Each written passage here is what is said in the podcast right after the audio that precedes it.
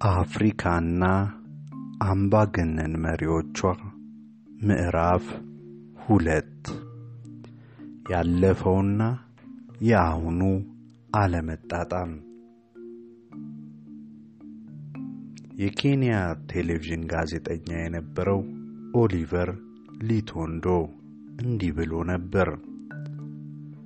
ወደ ኋላ መመለስ የለም። በየመንደሩ ያሉት አዛውንቶች ነገሮች ሁሉ እየተለወጡ መሆኑን ማወቅና በእነሱ የወጣትነት ዘመን የነበረው ወግና ባህል እየከሰመ መሄዱን መቀበል አለባቸው ብሎ ነበር። ከመጋቢት እስከ ግንቦት ባሉት የኬንያ የዝናብ ወራት የማታሬ ሸለቆ መንገድ ጭቃ እስከ ቁርጭምጭሚት ይውጣል። በእነዚያ ቀዝቃዛ ወራት አካባቢውን ከሩቅ ሲመለከቱት የወረቀት ብጥስጣሹ የእንጨት ስብርባሪውና ሁሉ አይነት ውዳቂ ተዝረክርኮ ትልቅ የቆሻሻ ማራገፊያ ሸለቆ ይመስላል። በናይሮቢ በስተ ሰሜን ከአንድ ኪሎ ሜትር በላይ የሚሆን ስፍራ ላይ የተዘረጋው ይህ ሰፈር ጸጥታ የነገሰበት ሆኖ ምንም ሕይወት አይታይበትም። በማታ በዚያ አካባቢ በመኪና ለሚያልፍ ሰው ምንም ሰው የሚኖርበት አይመስልም። ይሁን እንጂ ይህ ሸለቆ ከመቶ ሺዎች የሚበልጡ ሰዎች መኖሪያ ነው። በዚህ የሚኖሩ ሰዎች በከተማው የተሻለ ኑሮ እናገኛለን ብለው በገጠር ያሉ የትውልድ ቦታዎቻቸውን ጥለው የመጡ ሰዎች ናቸው። ነገር ግን ከተማው ስራም ሆነ መጠለያ ሊያስገኝላቸው አልቻለም። ስለዚህም ከናይሮቢ ከተማ ውጪ ባለው የድሆች ሰፈር ተጨናንቀው ይኖራሉ። እንደ ማታሬ ሸለቆ የመሰለው ኤሌክትሪክና ውሃ የሌለው መኖሪያ የትውልድ መንደራቸውን ትተው ወደ ከተማ ለሚጎርፉ አፍሪካውያን የተስፋቸው የተቀበረበት ስፍራ ሆኗል። አንድ ቀን ወደዚህ ሸለቆ ሄድኩና ጭርንቁስ ሰፈሮችን ስጎበኝ የጸጥታ ማየል ድምፅ አልባ ፊልም የማይመሰለኝ ጣሪያው በክርስታስ በቀሰራ ቤቶች ውስጥ የምትኖር አንዲት ሴት ደጃፏ ላይ በቆሎ ትቀቅላለች። የካፊያው ዝናብ እንዳይገባባት ጎንበስ ብላ ሸፍነዋለች። ላነጋግራት ፈለግኩና ለማጫውትባት ጊዜ ትንሽ ሳንቲም ልሰጣት ተስማምተን መወያየት ጀመርን። ከኪሷ አንድ የተበጫጨቀና የተጨፋረቀ ወረቀት አወጣችና በቀስታ እየዘረጋች እንድመለከተው ሰጠችኝ። ይኸውልህ ሐና ሁል ጊዜም በትምህርት የምታገኘው mark እጅግ በጣም ጥሩ A ነበር አለችኝ። ወይዘሮ ኔጊ አርባ ዓመቷ ሲሆን የአስራ ሰባት ልጆች እናት ናት። የልጇን report card ተቀበለችኝና ከአልጋዋ ስር ያለው የእንጨት ሳጥን ውስጥ ጨመረችው። ሐና ትምህርት ማቋረጧንና ይህቺ የአስራ አምስት ዓመት ልጅ አሁን የት እንዳለችም እንደማታውቅ ገለጠችልኝ። ሌሎችም ልጆቿ ሁሉ ትምህርታቸውን አቋርጠዋል።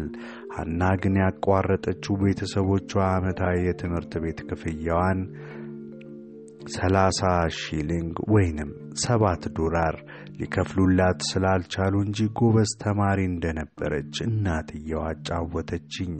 ሌሎች ልጆቿ ግን ግማሾቹ በናይሮቢ ጎዳናዎች የሚንገላወዱ ለማኞችና መኪና ጣቢዎች ሆነዋል። ግማሾቹ ደግሞ ሌብነት ሳይጀምሩ እንዳልቀሩ ስጋት አላት። ባለቤቷ በየቀኑ ወደ ናይሮቢ በመጓዝ የቀን ሥራ ሲፈልግ እየዋለ ሳይቀናው ይመለሳል። በዓመት ውስጥ ስድስት ቀን ያህል የቀን ሥራ ቢያገኝ ነው። ዛሬም ምንም ጥሩ ዜና ወይንም ገንዘብ ይዞ እንደማይመጣ ታውቃለች። በእውነት ምን እንደምናደርግ አላውቅም። ኑሮ አይደለም። ሰዎች ሲታመሙ ሐኪም ቤት ሄደው መታከም አይችሉም። እዚሁ መሞት ብቻ ነው። ገጠርም ብንመለስ ያው ነው። እዚያም ቢሆን ገንዘብ የለም፣ ሥራ የለም፣ ሐኪም የለም። እኛ የሚያስፈልገን ሐናን ወደ ትምህርት ቤት መመለስ ነው። እሷ ጎበዝ ስለሆነች ተምራ ሥራ ለማግኘት እኛን ለመርዳት ትችላለች አለችኝ። የናይሮቢ ከተማ ምክር ቤት በዚያ ሸለቆ የሚኖሩትን ያለ ሕጋዊ ፈቃድ የሰፈሩ ናቸው በሚል በየጊዜው ቡልዶዞር እየላከ የካርቶን ቤታቸውን ይጠራርገዋል። ስለዚህም በየጠዋቱ ነዋሪዎቹ ዳሶቻቸውን አፈራርሰው ካርቶኖቻቸውን ይደረድሩና ማታ እንደገና ገጣጥመው ይተኛሉ። ይህን ለማድረግ የሚወሰድባቸው የሚወስድባቸው ጥቂት ደቂቃዎች ብቻ ነው። የቡልዶዘር ድምፅ ከሰሙ ወዲያው ካርቶኖቻቸውን ይዘው ይሸሻሉ። ቡልዶዘሮቹ ካፈራረሱት በኋላ ሸለቆ ያለው ሰው የሚሰነብተው ለጥቂት ቀናት ብቻ ነው። ወዲያው ነዋሪዎቹ ይመለሱና መልሰው ካርቶኖቻቸውን በማደጋገፍ ያንኑ ጭሩንቁስ ሰፈር ይመሰርቱታል። ምንም እንዳልተደረገ ሁሉ ሕይወትም እንደ ቀድሞ ይቀጥላል። በዚህ ሸለቆ ስላለው ሕይወት ለሎስ አንጀለስ ታይምስ ጋዜጣ ሪፖርት ጻፍኩኝ። ታሪኩን ያነበቡት ሰዎች የወይዘሮ ኔጊን ልጅ ሃናን ወስደው ለማስተማር ወይም በናይሮቢ ትምህርቷን ለመቀጠል እንድትችል ለመርዳት ፍላጎቶቻቸውን ጻፉልኝ። እኔም ኔጊን ፍለጋ ወደ ማታሬ ሸለቆ ሄድኩኝ። ሸለቆው እንደገና በዶዘሮች ታርሶ መንደሩ እንደገና በመቆሙ ከመቶ ሺህ ሕዝብ መሃል ኔጌን ፈልጌ ማግኘት አቃተኝ። ነገሩ ልክ ስታዲየም ውስጥ ገብቶ ከተቀመጠው ሕዝብ አንድ ሰው ፈልጎ የማግኘት ያህል ሆነብኝ። አልቻልኩም። ሁለት ሰዓት ሙሉ ስፈልግ ቆይቼ ለመልካም ነገር ያልታደሉ ብዬ ወደ ቢሮዬ ተመለስኩኝ። በሚሊዮን የሚቆጠሩ ሕዝቦች ከኬንያ እስከ አይቬሪ ኮስት ከኒጀር እስከ ቦትስዋና የሕይወት ጎዳናቸው ያው እንደ ኔጊ ነው። ከእርሻው ይልቅ በከተሞች የተሻለ ኑሮ እናገኛለን ብለው በማለት የጎረፉ ናቸው። የዚህ ፍልሰት ውጤት የከተማ ቅዠት፣ ወንጀል፣ ድህነት፣ የስነ ልቦና ቀውስ ሆነ። በዚህ መልኩ የናይጄሪያ ዋና ከተማ ሌጎስ በ1970 የሕዝብ ብዛቷ 300 ሺህ ብቻ የነበረ ሲሆን በአሁን ጊዜ ከ3 ሚሊዮን በላይ ነው።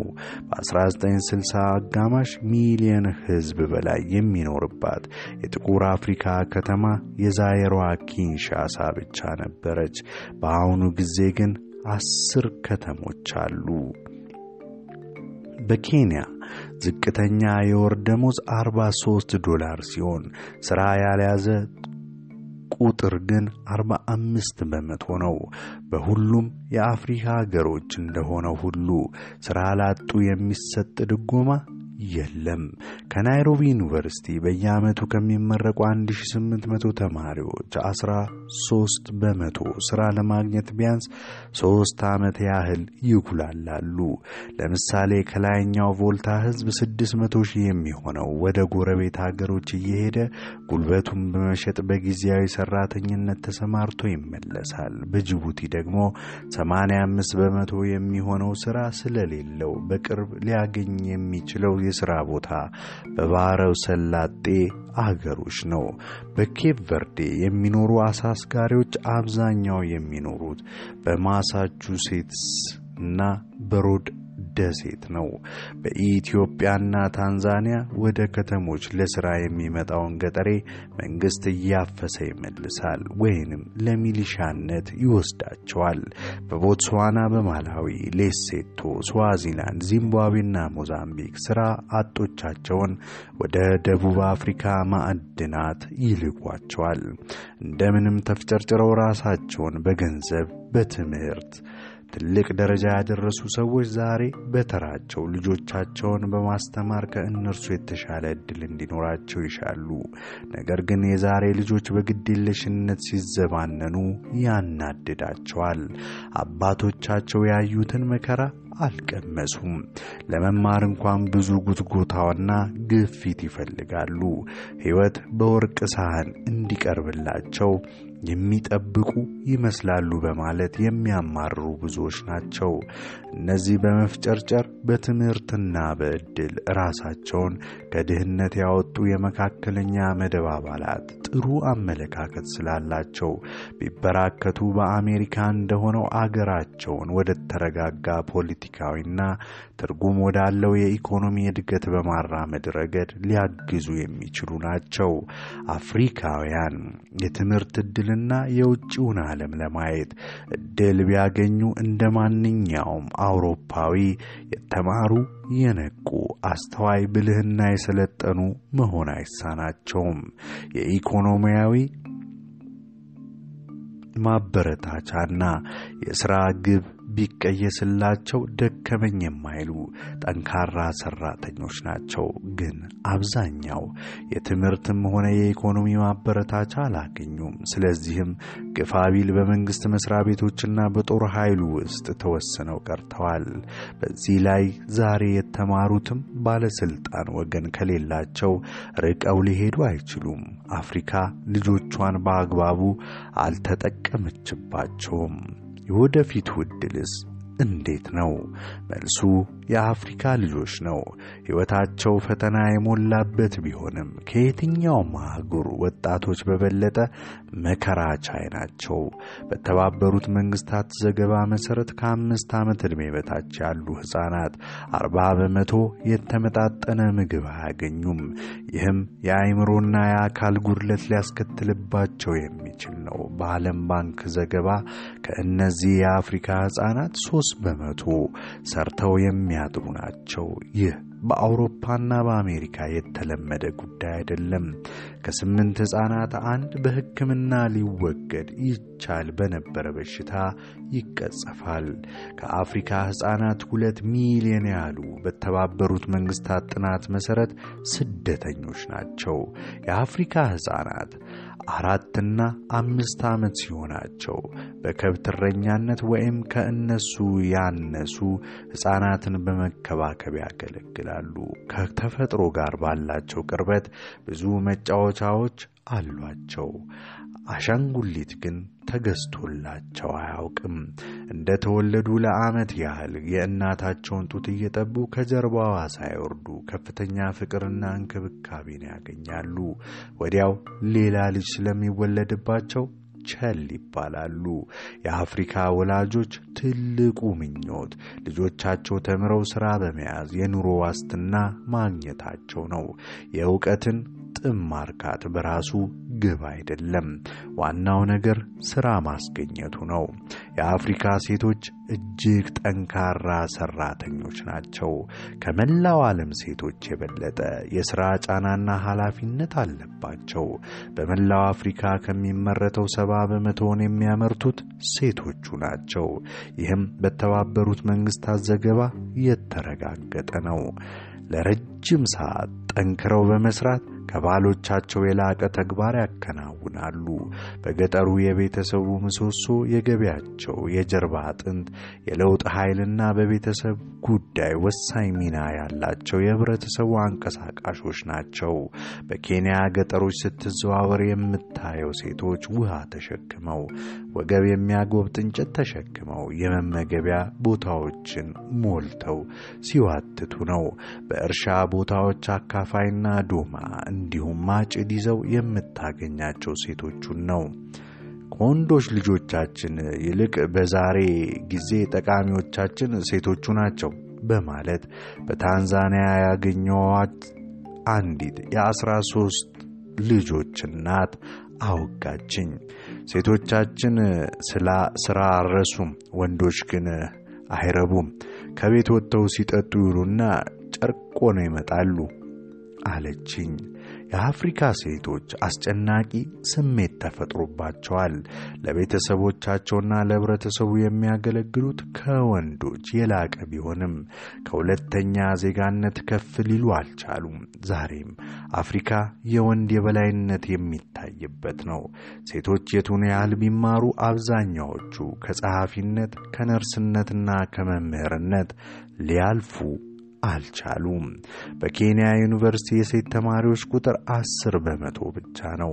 ከሰራተኛው ቁጥር ሴቶች አስራ ስድስት በመቶ ሲሆኑ በማይማን ብዛት ግን ከወንዶች እጥፍ ናቸው። በዓመት ከአራት መቶ ዶላር በላይ የሚያገኙት ተቀጣሪዎች የሴቶች ቁጥር ስድስት በመቶ ብቻ ነው። ሴቶች ገቢያቸውን ሁሉ ለቤተሰቡ ጥቅም ያውላሉ።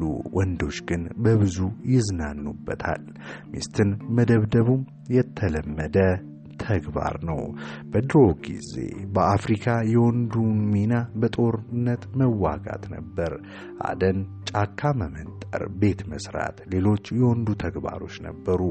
የሴቶች ድርሻ ደግሞ እንጨት መስበር፣ ውሃ መቅዳት፣ እህል ማጨድና ልጆች ማሳደግ ነበር። ትርፍ እህል ካለ መሸጥ የሴቷ መብት ስለነበር ሙሉ መብት ያላትና ለገጠሩ ልማት ወሳኝ ኃይልም ነበረች።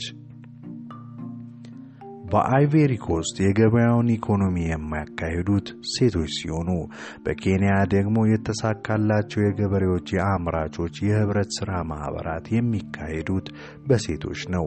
ነገር ግን አፍሪካ ወደ ዘመናዊ ስልጣኔ ስታመራ የተወሳሰቡ ማኅበራዊ ኃይሎች የወንድና የሴት ግንኙነቶች በማዛባት የትምህርት የገቢ ዕድልን ለወንዶች እንዲያመዝን አድርገዋል።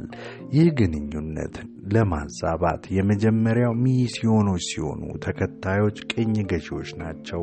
ሚስዮኖች አፍሪካውያንን የግብረ ሥጋ ባህል ሞራልን ያልተከተለ ነው በማለት ቅኝ ገዢዎች ደግሞ ሴቶች ትምህርት አያስፈልጋቸውም በማለትና ትምህርት ቤቶችን ለወንዶች ብቻ በማድረግ ነው። ከዚያም ወንዶች የሚቆጣጠሩት ገንዘብ የሚያስገኝ የቡናና የካካዋ እርሻ በማቋቋም የሴቶችን የኢኮኖሚ የበላይነት አናጉት። የወንዶቹ የአዳኝነትና የተዋጊነት ሚና ቀረና ወጣት ወንዶች ወደ ከተማ መጉረፍ ጀመሩ። በነጻነት ጊዜ ዋና ተዋናይ ሆኑ። ማኅበራዊ ለውጥ፣ የኢንዱስትሪ መስፋፋት፣ ዘመናዊ ስልጣኔ ሴቶችን ወደ ሁለተኛ ደረጃ ዜግነት ዝቅ የሚያደርግበት ምክንያት አይገባኝም። አፍሪካ ግን ይህን እያየን ነው ሲል ለኬንያ መንግሥት በአማካሪነት የሚያገለግለው አሜሪካዊ የማኅበረሰብ ሊቅ አውድሪ አስሞክ አጫወተኝ። የአፍሪካ ሴቶች በየጊዜው ወደ ኋላ በመቅረት ከኢንዱስትሪ አብዮት በፊት ምዕራባውያንን ሴቶች ያጋጠማቸውን አይነት ችግር ላይ ወድቀዋል። የኬንያ ሴቶችን መብት በማስከበር ረገድ ሕጎች አውጥታለች። በ1977 የሴቶችን የወሊድ ፈቃድ 60 ቀን እንዲሆን አዘዘች። በተጨማሪም ሴቶች ሌሊት ለሥራ እንዳይመደቡ የሚለውን ሕግ ሰረዘች። በ1975 ሶማሊያ ሴቶች ከወንዶች እኩል ናቸው የሚል ድንጋጌን አወጣች። የሚያስገርመው ግን እስላማዊ ምሁራን ፕሬዚዳንት ሲያድ ባሬን በመቃወም ቁርአንን ተቃውመዋል በሚል አጥላሏቸው። በዚህም ምክንያት ባሬ አስሩን ምሁራን በመግደልና ሀያ ሦስቱን እስከ ሰላሳ ዓመት በሚደርስ እስራት በመቅጣት ክርክሩን እልባት ሰጡት። ውሳኔው ለሴቶች ለውጥ አላመጣም። አንድ ያስገኘው ጥቅም ቢኖር ስለ ጾታ እኩልነት ጉዳይ የሚካሄደው ክርክር እንዲቆም ማድረጉ ብቻ ነው።